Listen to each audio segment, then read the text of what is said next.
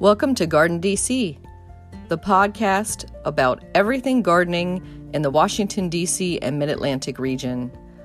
I'm your host, Kathy Jentz. I'm the editor of Washington Gardener magazine, and we're aimed at gardening enthusiasts, people who grow everything from edibles to ornamentals, natives to exotics. If it grows in our area, that's what we talk about.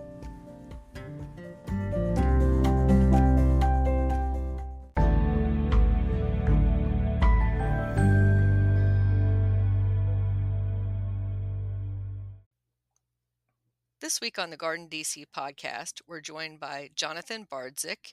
He is a chef, storyteller, and book author. Welcome, Jonathan. Thank you, Kathy. So it's great to have you here on the podcast finally. I've been wanting to have you on for some time now. It is so great to be with you. So, we're going to talk all about what we can prepare for Thanksgiving from our own gardens and also a little bit about what we can grow year round and prepare in the kitchen and talk about your cookbooks and everything else. But first, we want to talk about you, Jonathan, and a little bit about your background so our listeners can get to know you. Uh, in Washington Gardener magazine, we had profiled you way back in our February 2015 issue. If anybody wants to look that up, they can check that out. But for the podcast listeners, let's let them know are you a native Washingtonian? I am not. I grew up in Western Massachusetts uh, and moved down here back in 2003. So I'm I'm at what 18 years now. So I'm I hope closing in on it maybe, but uh, originally from from up in Mass, and so also uh, a little bit of gardening transplant originally from a Zone Five. Hmm. So you'd had to make that little bit of adjustment, but not too hard, I don't think. No, not too bad. Uh, it, quite frankly, it was a lot of pleasure. it's always best when you can move south to a to a slightly warmer because most of us do have zonal envy right for the one right below us. Yep. It's it's a lot tougher to go backwards in zones. and so we always ask our guests do you have chlorophyll in your veins? Were you born with a green thumb, or did you come to gardening later in life? My parents opened a, a garden center and nursery the year that I was born, so I uh, it, it definitely runs through my veins. I think I had my my first vegetable garden uh, certainly by the age of seven or eight. Um, my parents at, at our family's home in Western Mass still refer to two of the gardens on property as mine, although I've not had my hand significantly in them in a little while. Uh, and I, I, did spend my childhood growing up and work professionally uh, through my 20s in the garden center business. Wow, that was quite ambitious of your parents for a new baby and a new business at the same time. Yeah, my, my dad had just finished completing a PhD in plant and soil science, decided that academia was not for him, and turned around and opened this business. Hmm. And so, did you pursue the same thing in your education? I did not. I, I went to Colby College up in Waterville, Maine, and ended up pursuing a performing arts major. Hmm, and that kind of brings us full circle to the storytelling, right? Absolutely right. I, I feel in you know looking backwards that all of this lays out so cleanly. So I I grew up. The first thing I wanted to do before horticulture was teach, uh, and then went into performance, and then into horticulture, and then got my MBA, and then worked for a trade association and, and got an understanding of how Washington works. And now I cook in front of live audiences and teach and tell stories. So it's it's performance, it's plants, uh, and and it is food, all for live audiences. Hmm. And let's not forget about your cookbooks too. I, so I'm if if we can call a second edition of something a fourth book, uh, mm-hmm. uh, I just published my fourth book this summer, a second edition, my first one. So it is, and they have been such a joy. They they combine farm fresh seasonal, farm and garden fresh seasonal recipes, and the stories and tips that I share when I am cooking with audiences at farm markets. And so that, I think that's when I originally met you, Jonathan. Was I believe it was at DuPont Circle Farmers Market, or it could have been at the Mid Atlantic Nursery Trade uh, Show, MANTS, where you were doing a herb demo there. Yes. And so that was all about showing how people could use fresh herbs that they grow in their kitchen windows and then incorporate those into everyday recipes. You know, one of the things that I, I've always loved about being able to grow small plants like herbs. I you know I see people sprouting the uh, the bottoms of their scallions that they chop off. Um, growing a little something at home, even if the entire meal, the entire dish is not homegrown, I feel more connected to it when I've grown at least a little bit of it. hmm And it's always nice to be able to say that something from your harvest is part of that Thanksgiving dinner that we're going to be talking about. Absolutely, and and it's a great time of year for harvest. hmm Well, and I think that's what Thanksgiving is all about. Uh, obviously, people say it's family and getting together, but at its heart, it is a harvest celebration. It's about the bounty and sharing of that with each other. And so it's great to be able to say, I grew this in my garden. And maybe if you're a guest, bring something to the host. Or if you are the host, being able to share that with your guests. Absolutely. And it's it's one of my favorite seasons. Speaking of what we can grow in in our gardens at this time of year, it's one of my favorite seasons for vegetables. It is brassica season. Um, and and for listeners who aren't familiar with those, that's everything that that's all the mustard and cabbagey plants, right? So um, kale, cauliflower, broccoli, Brussels sprouts, bok choy, arugula, and even the seed that is used to make canola oil. And do you get Brussels sprouts before Thanksgiving from your garden, Jonathan? Because that's always been a complication for me that they just don't come in early enough. I don't. They're they're always a little late for me. I Brussels sprouts at this time of year are still coming from the farmers markets. hmm Yeah, and they're starting them probably earlier in a high tunnel or protected area in the summertime so they can get the head start on that. Yeah, but broccoli, cauliflower look gorgeous right now. Mm-hmm. Um, I you know in our small DC garden, I will use kale as as both an ornamental and an edible um, when I am planting containers up for fall, and so we can as those the rest of those containers are fading, we can go harvest the kale from them and, and enjoy them as part of the Thanksgiving meal. And that's a great thing to share, Jonathan, is that the so-called ornamental kale and cabbages that you buy at the garden center are actually edible. They might not be the best tasting of kale and cabbage, but you can actually eat them. Absolutely. And uh, you know, if if you're planting in August or September, even a, a young lacinato kale plant in November is still looking great and tastes delicious. And how do you prepare your kale, Jonathan? I find kale to be a bit tough, especially raw. So how do you make it palatable? So I think kale has three major issues. Uh, number one, it can take a long time to cook. Number two, it can feel like you are chewing on the clippings from the, the front yard, the grass clippings. And uh, and number three, it can be a little bitter. So I have a few solutions to that. Number one is I always remove the the ribs, the the thick rib from the middle of the leaf.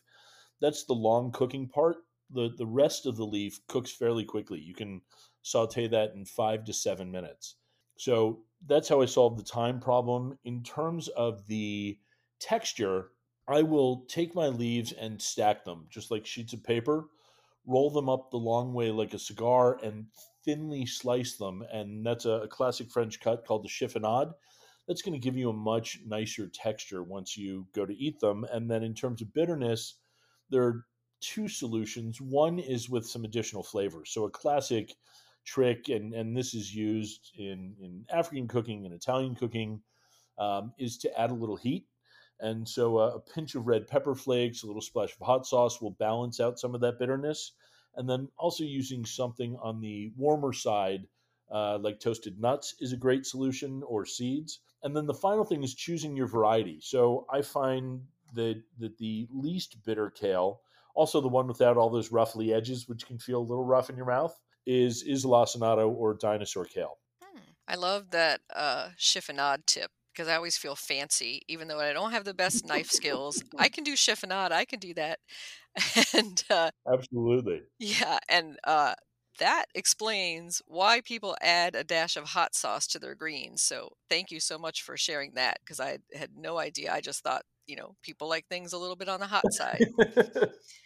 And so I was thinking about what you said again about brassicas and some of the, the fun cauliflower and broccoli family. And at the farmer's market last weekend, I was looking at those beautiful Romanesco Oh, cauliflowers. And how do you uh, prepare those? Do you just break them up and serve them raw? Because they're so beautiful. And if, if uh, listeners aren't familiar with them, those are the ones that look like um, these kind of I don't know even how to describe them, Jonathan. I was going to say kind of pyramidical Fibonacci sequence, really cool chartreuse color cauliflowers. exactly. It's a perfect description. So Romanesco is a is a hybrid of broccoli and cauliflower. Um, and tastes exactly like you would expect it to. It has some of the the creaminess and the structure of cauliflower, with that that chlor those chlorophyll notes of broccoli. Um, speaking of Fibonacci, it, it has a math connection. So, uh, for people digging way back in their memory to trig or calculus, uh, you may remember hearing about fractals. And and if you're our age, Kathy, you probably remember that cart being wheeled in from AV into your classroom with the TV and the VCR strapped down to it.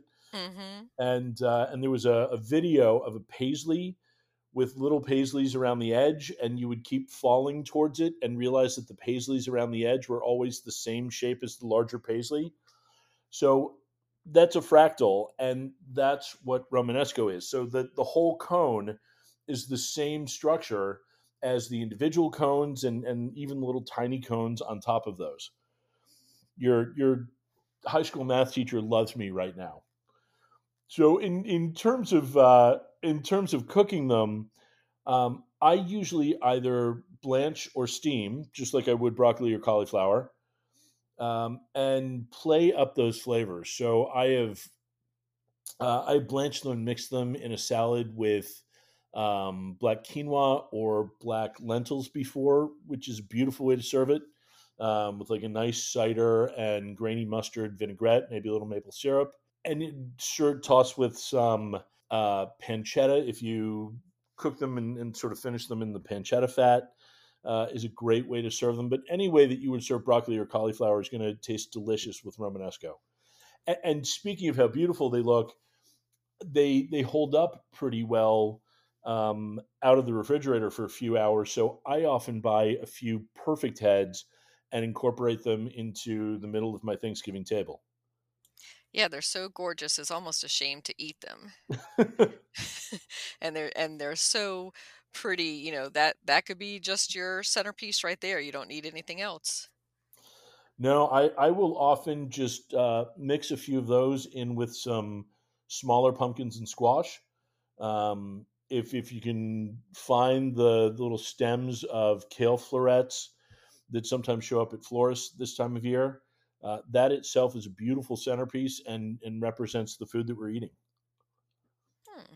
And another brassica I wanted to ask you about because we're growing this in our own community garden plot, our the interns and I, which is bok choy or pak choy, and we are looking at the best way that we can share that on Thanksgiving. Gosh, what would I do with that for Thanksgiving? So if you if you harvest it small, if you've got the the baby bok choy, hmm um, I would consider braising them um, in a little bit of chicken stock. If you wanted to play with flavor, I might think of putting in some star anise and maybe a couple chili peppers uh, in that brine.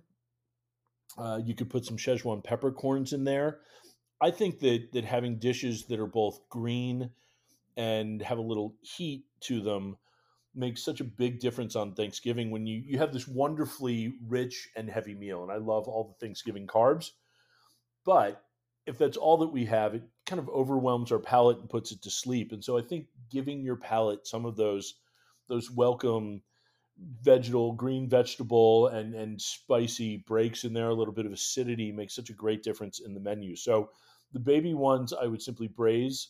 Um, if I was using larger ones, big tip on cooking bok choy is that the stems are going to cook take more time to cook than your leaves. And so if you don't want either undercooked stems or overcooked leaves, I always separate those, slice up the stems thinly and start cooking those first and then chiffonade the leaves and add those in toward the end of the cooking time. And I might just do a, a quick stir fry. If you wanted to kind of play on a mix of Asian inspiration meeting Americana cooking, um, instead of finishing it with soy sauce and rice vinegar, uh, I might still cook it with a little bit of ginger, but finish it with some Worcestershire and apple cider vinegar. Mm, that sounds like a really bright, complex, and like you said, a little bit of acidic texture there to balance out that Thanksgiving meal. Right, that next to the mashed potatoes and gravy is is a marriage made in heaven. Mm-hmm. I'm all about the mashed potatoes and gravy, Jonathan, though I have to say it's all about the sides for me. Uh, I don't even care about the turkey. I don't care if the turkey never hits my plate. It's all about those sweet potatoes, mashed potatoes, all the starches, all the good breads and buns and everything else. And, you know, maybe there'll be a little bit of vegetables on the side. Absolutely. So, speaking about sweet potatoes um, and the garden, so here's even if if you don't have the space to grow sweet potatoes, I'm guessing most of your listeners have space to grow some herbs. hmm And I was just doing an event last night, and it's uh, we one of the recipes that we made. It was a friendsgiving event uh, down at the collective apartment buildings in uh, Southeast DC.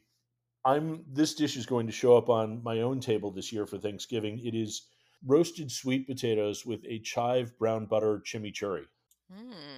Chimichurri, you may know, is a, a traditional Argentinian sauce that is usually used over grilled beef. hmm Um, and it, it combines oregano, parsley, onion, garlic, uh, red wine, vinegar, olive oil, and some heat.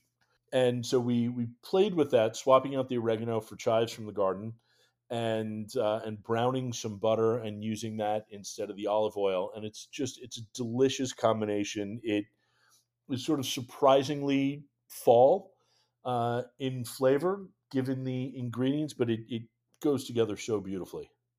Hmm. And you know what, Jonathan? It occurs to me that I should have put a warning at the beginning of this podcast episode that you don't want to listen to this with an empty stomach. maybe you have a snack, maybe take some time now to get a cup of tea or a glass of wine and and some some cheese and crackers to sustain you through um, while you're listening to all these wonderful dishes and preparations. And maybe we should also roll back a little bit to talk about your garden and where you are in the city. So you're in pretty much the heart of Washington, D.C. You can stroll over to the Capitol building should you wish so. So maybe let our listeners know a little bit about what you're growing. Sure. We, uh, my husband Jason and I live in Eckington, which is about, gosh, maybe a mile and a half north of the Capitol building. So we're in a, a DC row house with a postage stamp backyard. Um, we decided early on that we we did not need to park a car back there, so most of it is uh, a mix of ornamental and edible garden. One of the one of the challenges being in the heart of the city is we have some uh, some interesting animal pests.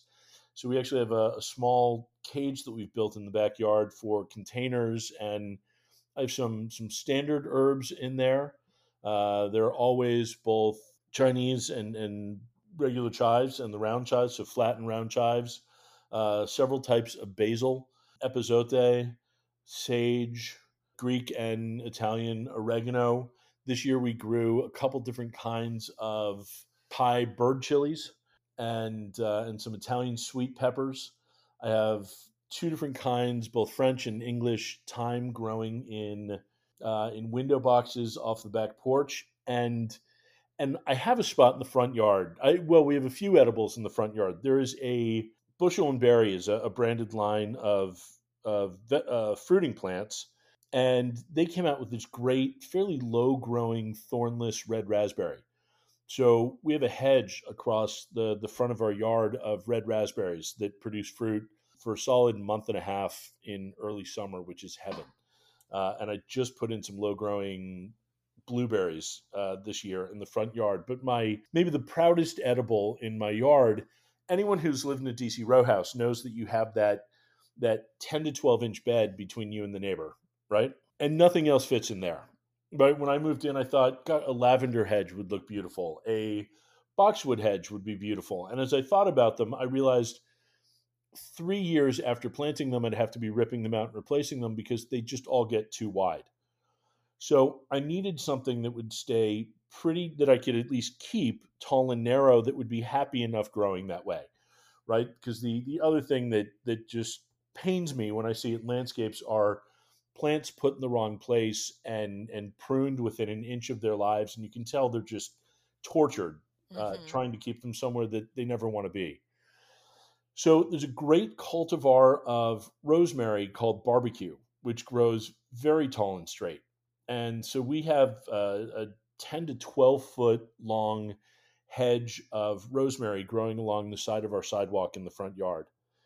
And we have we always have plenty of rosemary both to eat and as we prune it to keep it from getting too wide, the neighbors always have plenty of rosemary also.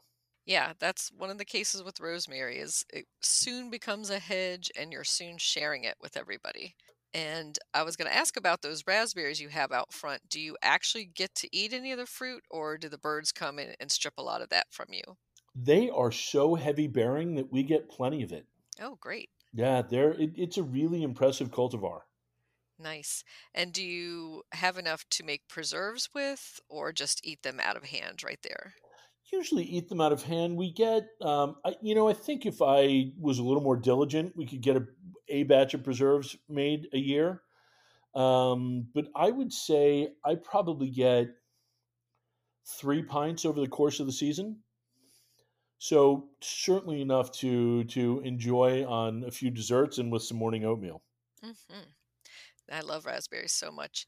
And speaking of preserves and what we can bring to the Thanksgiving table, even if you don't grow it in your own garden, you can certainly go to a, a pick your own farm or to the local farmers market and buy some peaches or other fruit and make some preserves that you could use, uh, or like a chutney or that type of thing. Um, what's one of your favorite ones for like a quick compote or something for the Thanksgiving table? So I, growing up in New England, I am definitely partial to cranberries.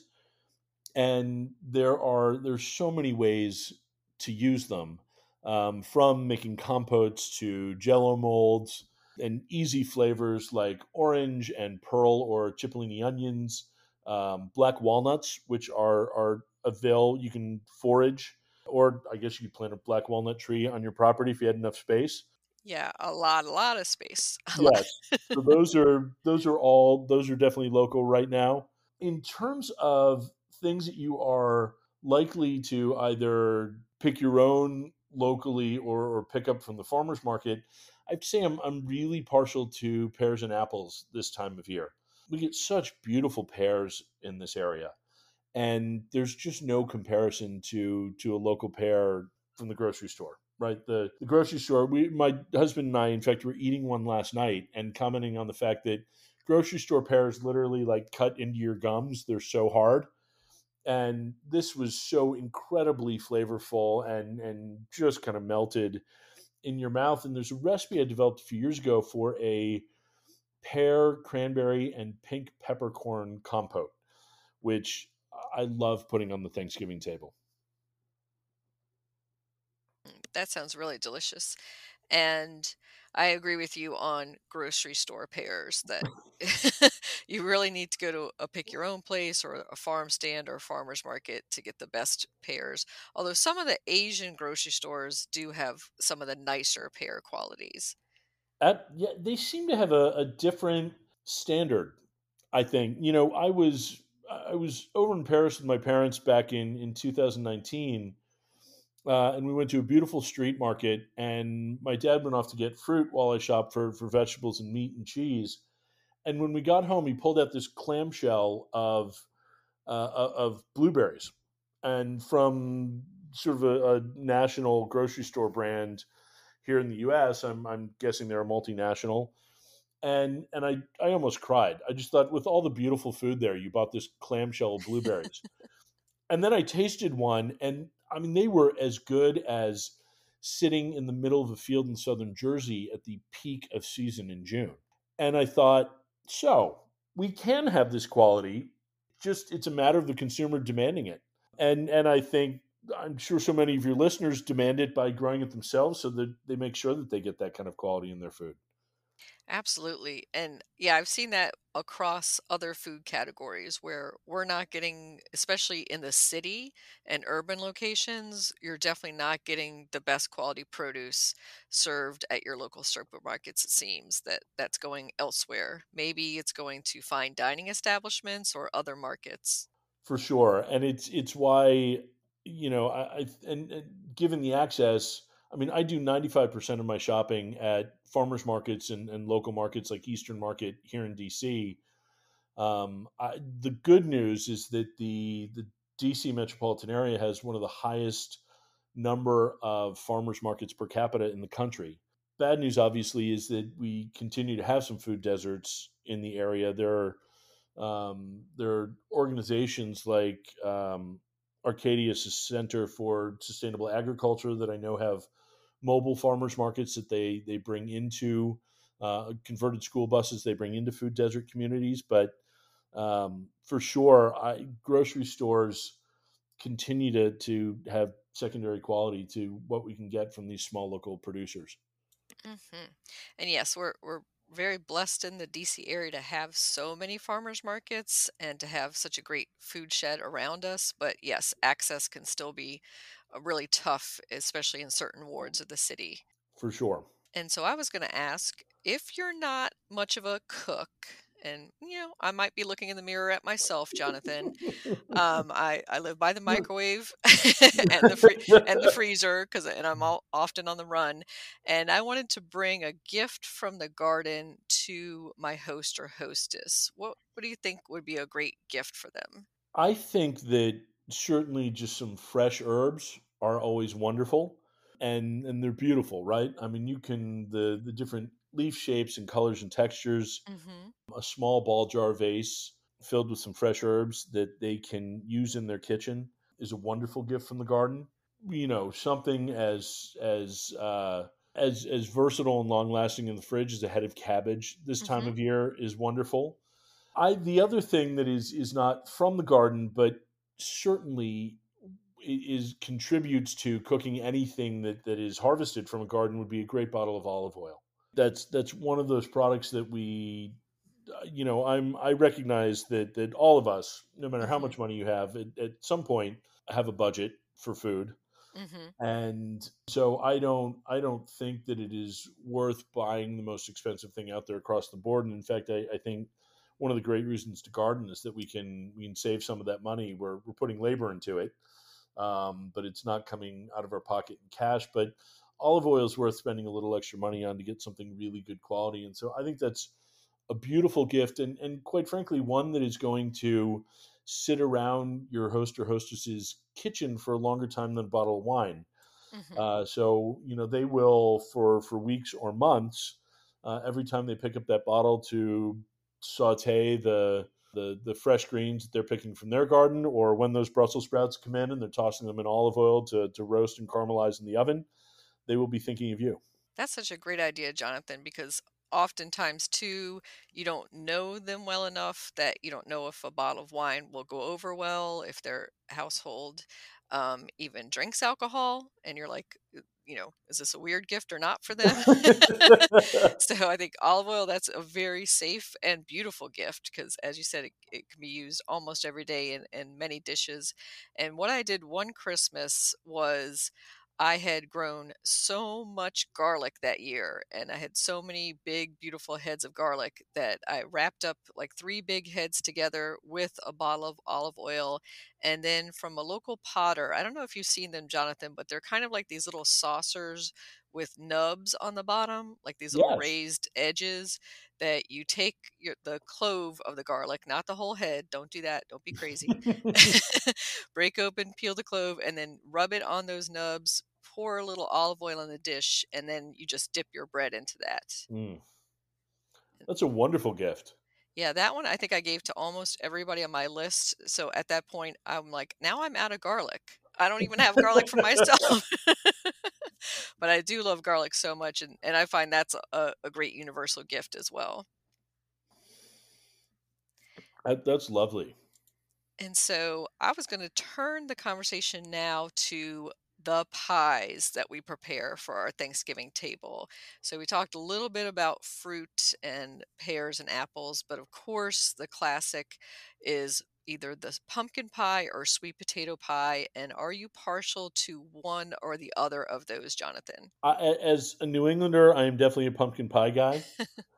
Um, I also just I love pumpkins, and and I know most of us in our urban gardens do not have space to grow them. Although, if if I may mention them, All America Selections is a, a hmm wonderful nonprofit, and they have recognized a lot of great food producing plants for urban garden settings.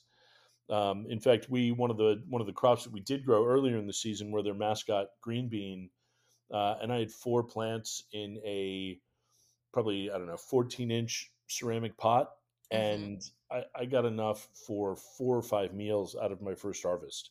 Nice. Um, so they they may have a good smaller growing pumpkin um, with a good yield that, that you could grow in sort of a community garden bed. But pumpkins, and I think I love them because there is some there's some magic. You feel like you're in on a secret when you cook them because we all thought that they were just for carving and putting out the front porch. And my favorites for sure for pumpkin pie, I love a Hubbard squash. That that big blue gray football is just such a wonderfully rich pumpkin. I think a fairy tale pumpkin makes a good pumpkin pie. And and I also think that kuri squash and kabocha are are wonderfully rich. In fact, I I did a taste test of different squashes with my parents once. A sure Mm. sign we need to get out of the house more often and uh, we we did literally did a blind taste test, labeling everything A, B, C, and D, and took notes. You could easily convince me in a blind taste test that a kabocha squash was sweet potato. wow. So makes a great pie. Mm. Yeah, I, I want to be in on that taste testing. That sounds really good. It was fun. Especially if it's if it's all pies taste testing. I'm not gonna I will say that I was raised with pumpkin pie, but now I'm starting to be more partial to the sweet potato pie. I'm, I'm leaning that direction now. But I just love sweet potato everything. Sweet potato fries, sweet potato in, you know, chips, sweet potato everything is is is my new obsession. And speaking in that same family with the squashes, there's of course butternut squash, and one of my favorite dishes, although not normally on the Thanksgiving table, is like a butter squash. Butter, I can't even say it now. butternut squash ravioli. mm. Oh, that should be on the Thanksgiving table. That's what I think. More, more, more, and more. There's a period in my life when my family traveled out to uh, one of my aunt's husband's family uh, out on the the North Fork of Long Island, and and they are Brooklyn Italian, and that definitely would have been home on that at home on that Thanksgiving table. The uh, the stuffed artichokes were amazing. Hmm. And that does bring up that artichokes are a little tough for us here in the mid Atlantic to grow. You can usually get a good sized plant, but you might not get the harvest by the end of the season. But Yeah, this year, we've had such a long and warm fall that I think those who did roll the dice and grew artichoke this year might actually be able to get a decent harvest out of it. it would have been worth it. I, I still have a handful of peppers to pick out in the backyard. I mean, this season's been so long. hmm yeah, I've been grateful that we just uh, we're still pulling out tomatoes and still having, of course, those peppers. But one of the things that I love in the fall is the spinach, and that really needs a zap of cold weather for it to get really that those nice sugars developed in it. Absolutely, I, and kale is the same way. Uh, uh, in fact, all all late season and winter greens take on this really beautiful sweetness once they get hit with a little bit of frost. Hmm, And I guess we can make them sweet ourselves if they don't quite develop that while they're growing in your garden. We can. Uh, there, I mean, there's so many great flavors with greens. You know, one thing that that pops to mind, speaking about homegrown spinach, is so much of the spinach that I see in the grocery store now is is just baby spinach for salads. In fact, sometimes it's hard to find field spinach or, or that spinach, you know, with more substance in the leaves. There's a, a recipe that I love. In fact, I, I included it in one of the episodes of a, a my new TV series, which I just launched this past spring, and it's it's spinach tossed in a bacon fat, hot bacon fat vinaigrette. And if you toss that hot vinaigrette with baby spinach, it just melts out into a puddle. This, you know, winter spinach with that great structure to the leaves, it wilted just slightly and it's beautiful. Well, you had me at bacon, Jay. but yes, yeah, I often see that that people are making dishes with those baby leaf spinach that they're getting in the like the clamshell at the grocery store and I'm yeah. like, I don't think that's supposed to be this dish. Like I think it's you need to go somewhere else or grow your own spinach, which is one of the easiest greens I've found to grow actually. Uh, spinach is so wonderfully easy and so rewarding.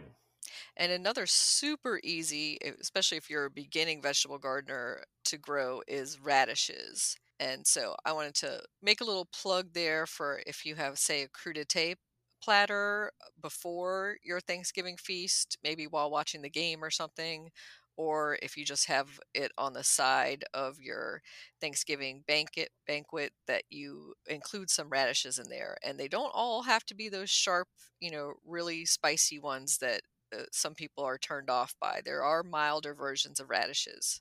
You know, the other thing about radishes, and I, I, find this with with members of the Brassica family, quite frankly, especially things like turnips and rutabaga, which I always just heard people complain about until I cooked them fresh from the farm market for the first time.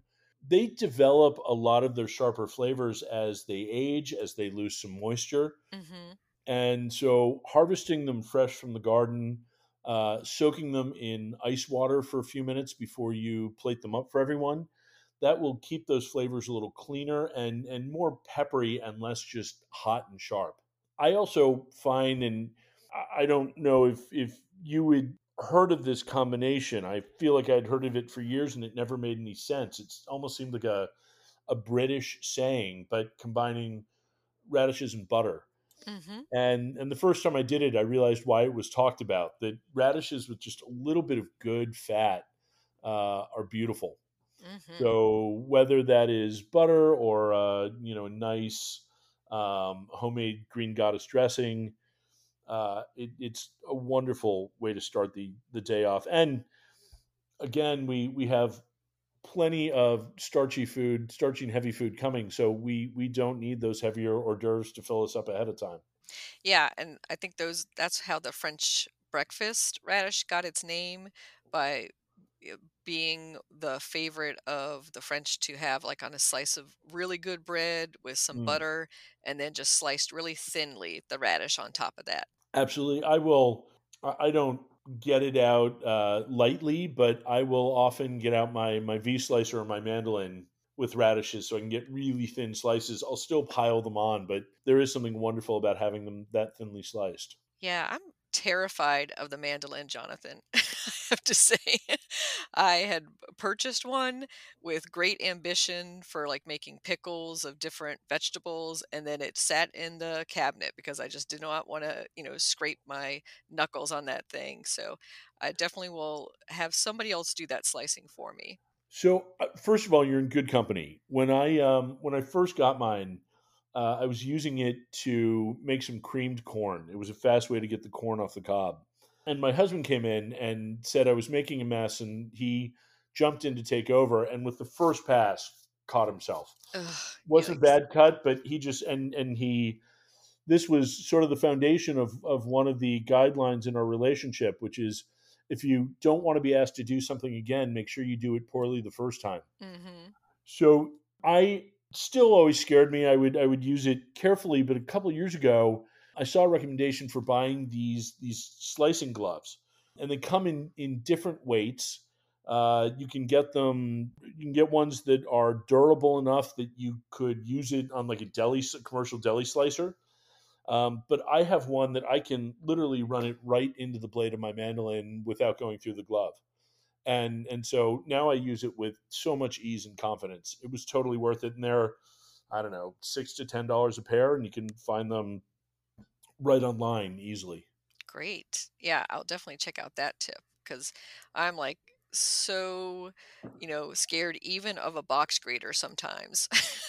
I have done more harm to myself with a box grater than I Mhm. ever have with a knife or a mandolin. Yeah, I just see people go at it, and it's the the aggression that scares me too on that.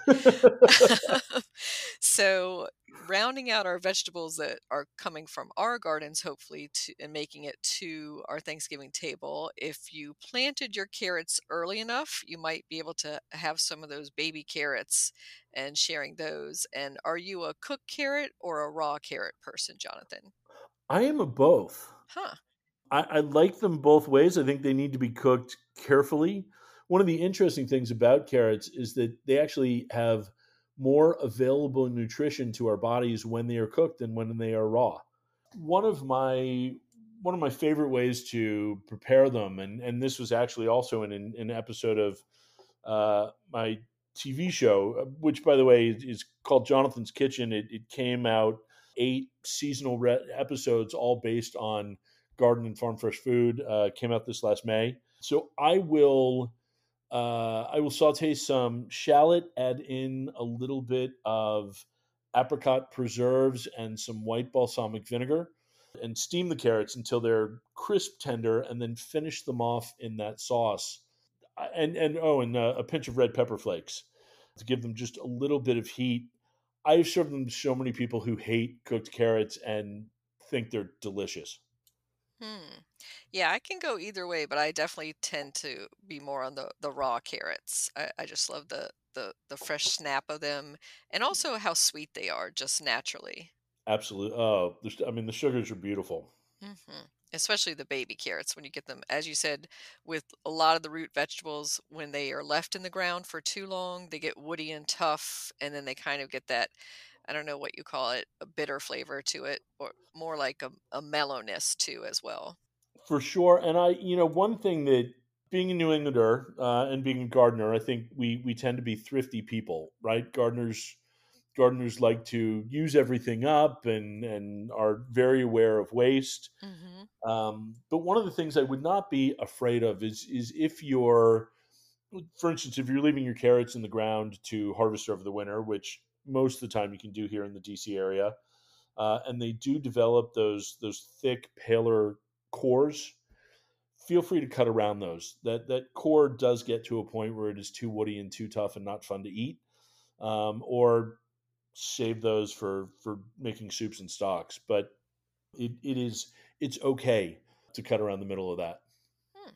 And maybe you have a, a pet or something that might want that middle core. Or, a compost pile. hmm I was going to say, or the compost pile that that can always be fed any time of year. And so let's talk because we're talking about frugal now. Um, how about those carrot tops? Do you prepare those at all? I will sometimes prepare them. I've certainly made pesto with them. I've put them into soup. I have um, they they have sort of a, a um, hay scented kind of dill flavor to them. So um, I will use them in place of dill if I have them around and I'm feeling ambitious. One of the things that I, I have learned, and I learned it watching a friend who's a farmer, um, he just wasn't afraid to throw away food. He would, and, and food that he grew, uh, not not from the refrigerator, eggs from the chickens. If you know he wasn't happy with them, we'd go through a, a field of tomatoes, and twenty percent of them that, that he had they weren't a, a commercial crop for him. He just grew them for fun every year. Um, half of them would be laying on the ground, and and it looked like such waste to me until I realized all of this is getting composted and returning right back into the ground and providing nutrients for future crops. So I think looking at things like carrot tops one one thing that I have seen recently is farmers who will let you cut those carrot tops off at their stands at the farmers markets Hmm. uh, and take them home with them. The the other thing is there is a, a robust, and I think there are two or three organizations in DC with composting programs that do weekend drop offs at farmers markets.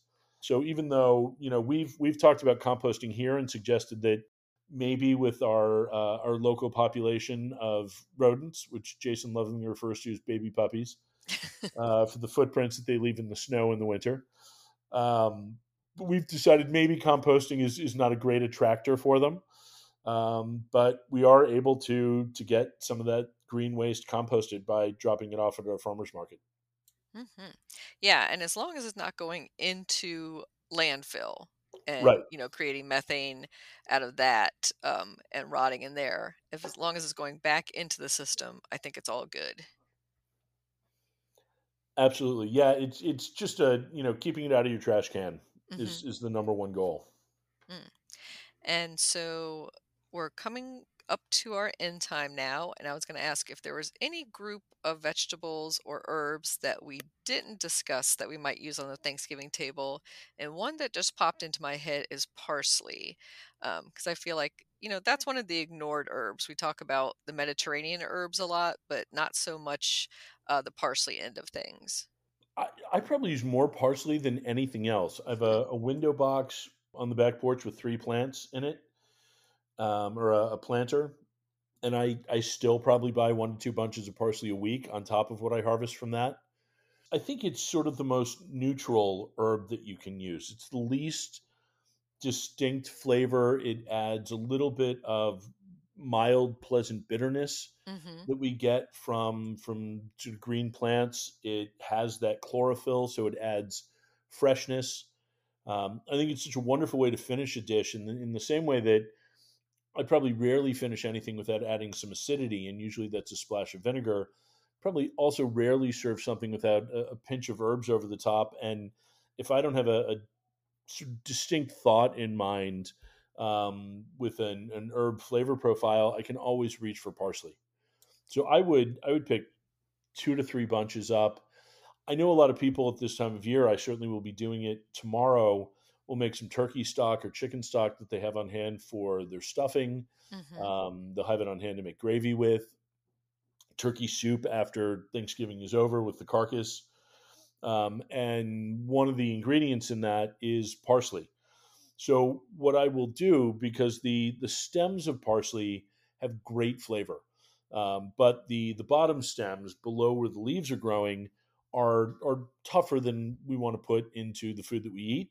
So I will cut those bottom stems off of the bunches of parsley, use those to flavor my stock, and then save the leaves to put into the dishes. Great advice. And I've been really successful the last few winters of getting my parsley to winter over and come back. And basically, it's a perennial herb for me here, um, right outside the city. And I don't know if you've had that same success since yours is in a raised window box.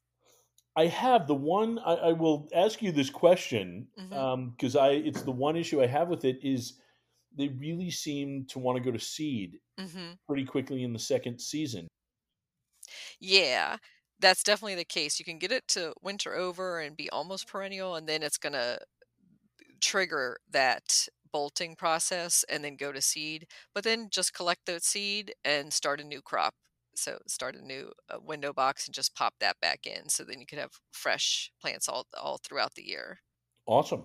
I will I will do that next year. Yeah, because I feel like bolting, I used to be so upset, right, when plants would bolt, especially cilantro. And then you're like, well, now I have coriander and now I have seed and now I have fresh seed for next year. So I'm always looking for now. I want things to bolt because I want to collect those seeds from them and have them, especially the plants that are really hard to grow from older seed, and that's a lot of hmm our greens like lettuces that has to be very fresh seed for it to germinate. So you want to you want to actually collect as much of that as you can. Same thing with the radishes. I, I like to let the last row of radishes go to seed and collect those and the seed is edible too.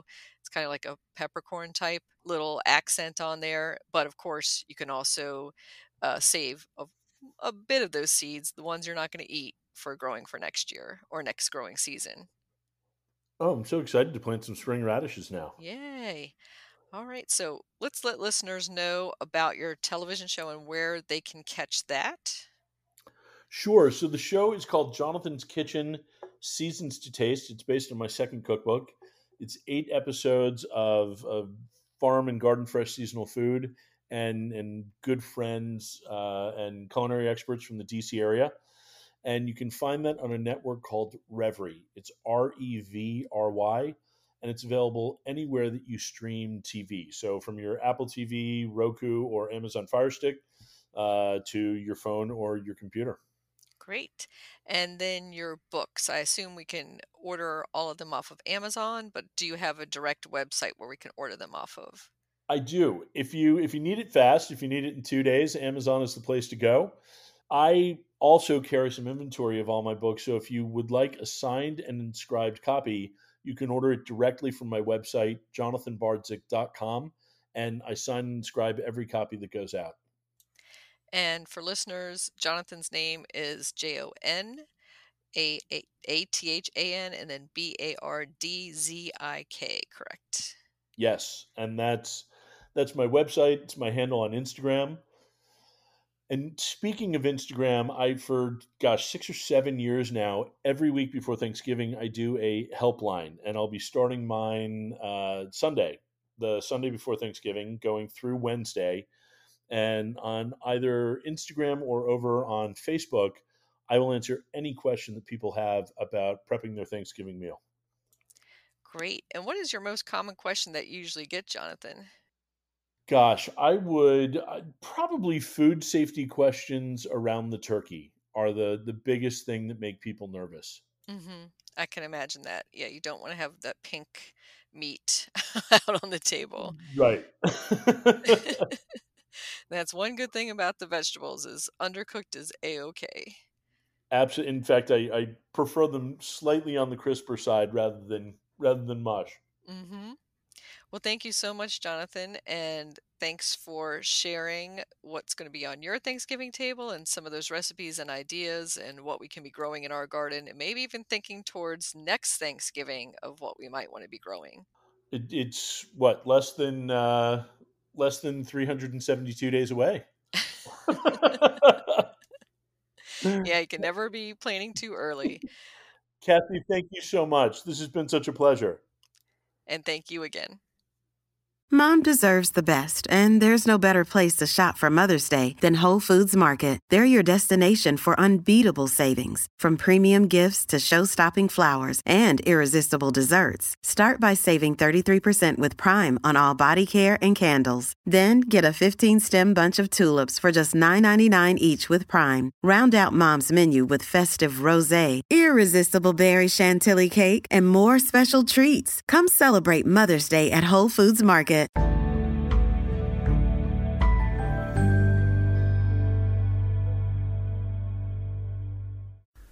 In the new book, The Urban Garden by Kathy Jentz Teri Speight, you'll find dozens of inspiring and creative ways to grow flowers, shrubs, vegetables, herbs, and other plants in small spaces and with a limited budget.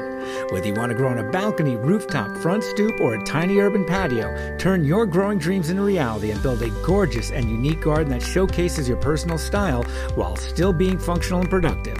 With the ingenious ideas and resourceful tactics found here, you'll be maximizing yields and beauty from every square inch of your space while also making making a lush outdoor living area you'll crave spending time in.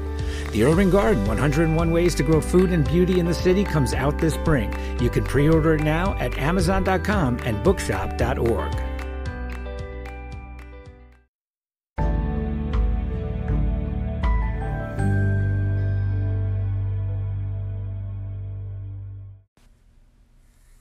Japanese maple plant profile.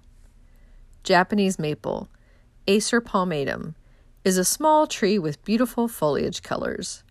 There are hundreds of Japanese maple varieties, from dwarf forms to larger landscape specimens. This elegant and graceful tree offers year round interest with its sculptural branch forms and pretty bark. The differences in varieties are amazing, with some Japanese maple trees having leaves of red and purple hues to greens and yellows, and even variegated forms. These can turn brilliant colors in the autumn and are showstoppers in the garden. There are also big differences in the leaf shapes, from highly dissected and almost lacy foliage to the larger, more palm like ones. Japanese maple trees are generally hardy from zones 5 to 8. They can be container grown or planted in the ground. They prefer locations with bright light though it's best to site them away from direct afternoon sun. Fall is the ideal time to plant them. They should be placed out of strong prevailing winds and protected from late spring frosts. Plant them in soil that is well draining and slightly acidic. Keep them well watered and add organic compost as a mulch around their root zone, but do not let the mulch touch the trunk. Generally, these trees need little care. If you need to remove a branch, the best time to prune them is in midsummer. You should also remove any suckers that emerge from below the tree's graft point. Japanese maples, you can grow that.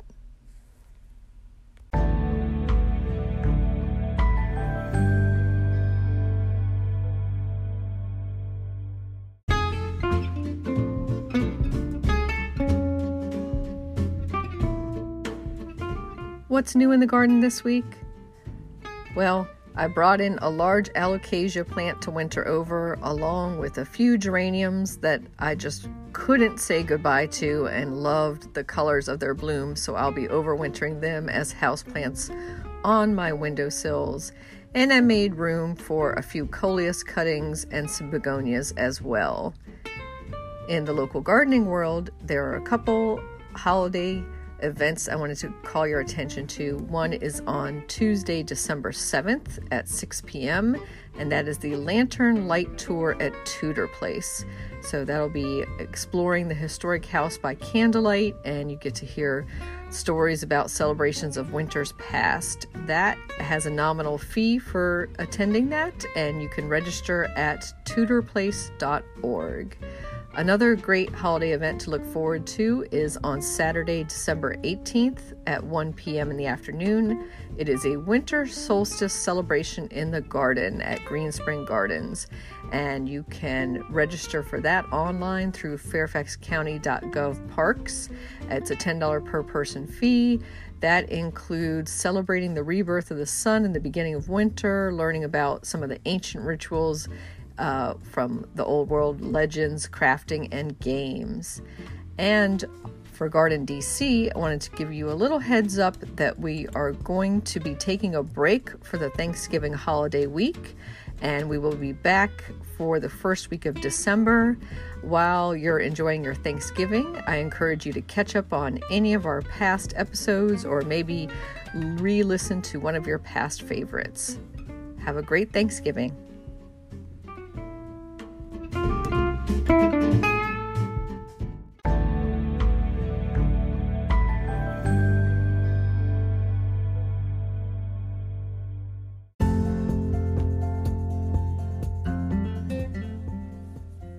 Thank you for listening to Garden DC.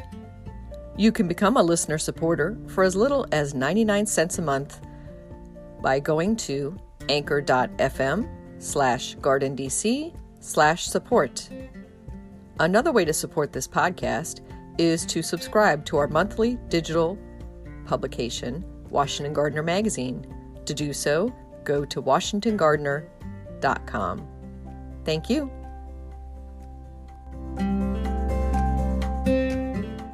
Hey, it's Ryan Reynolds, and I'm here with Keith, co star of my upcoming film, If, only in theaters, May 17th. Do you want to tell people the big news?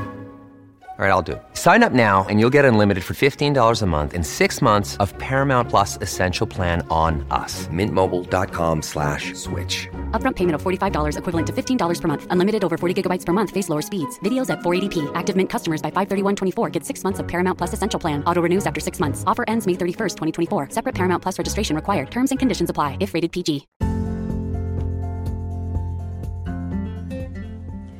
You can find Washington Gardener online at washingtongardener.com, on Twitter at WDC Gardener, on Instagram at WDC Gardener, and on Facebook.com at Washington Gardener Magazine.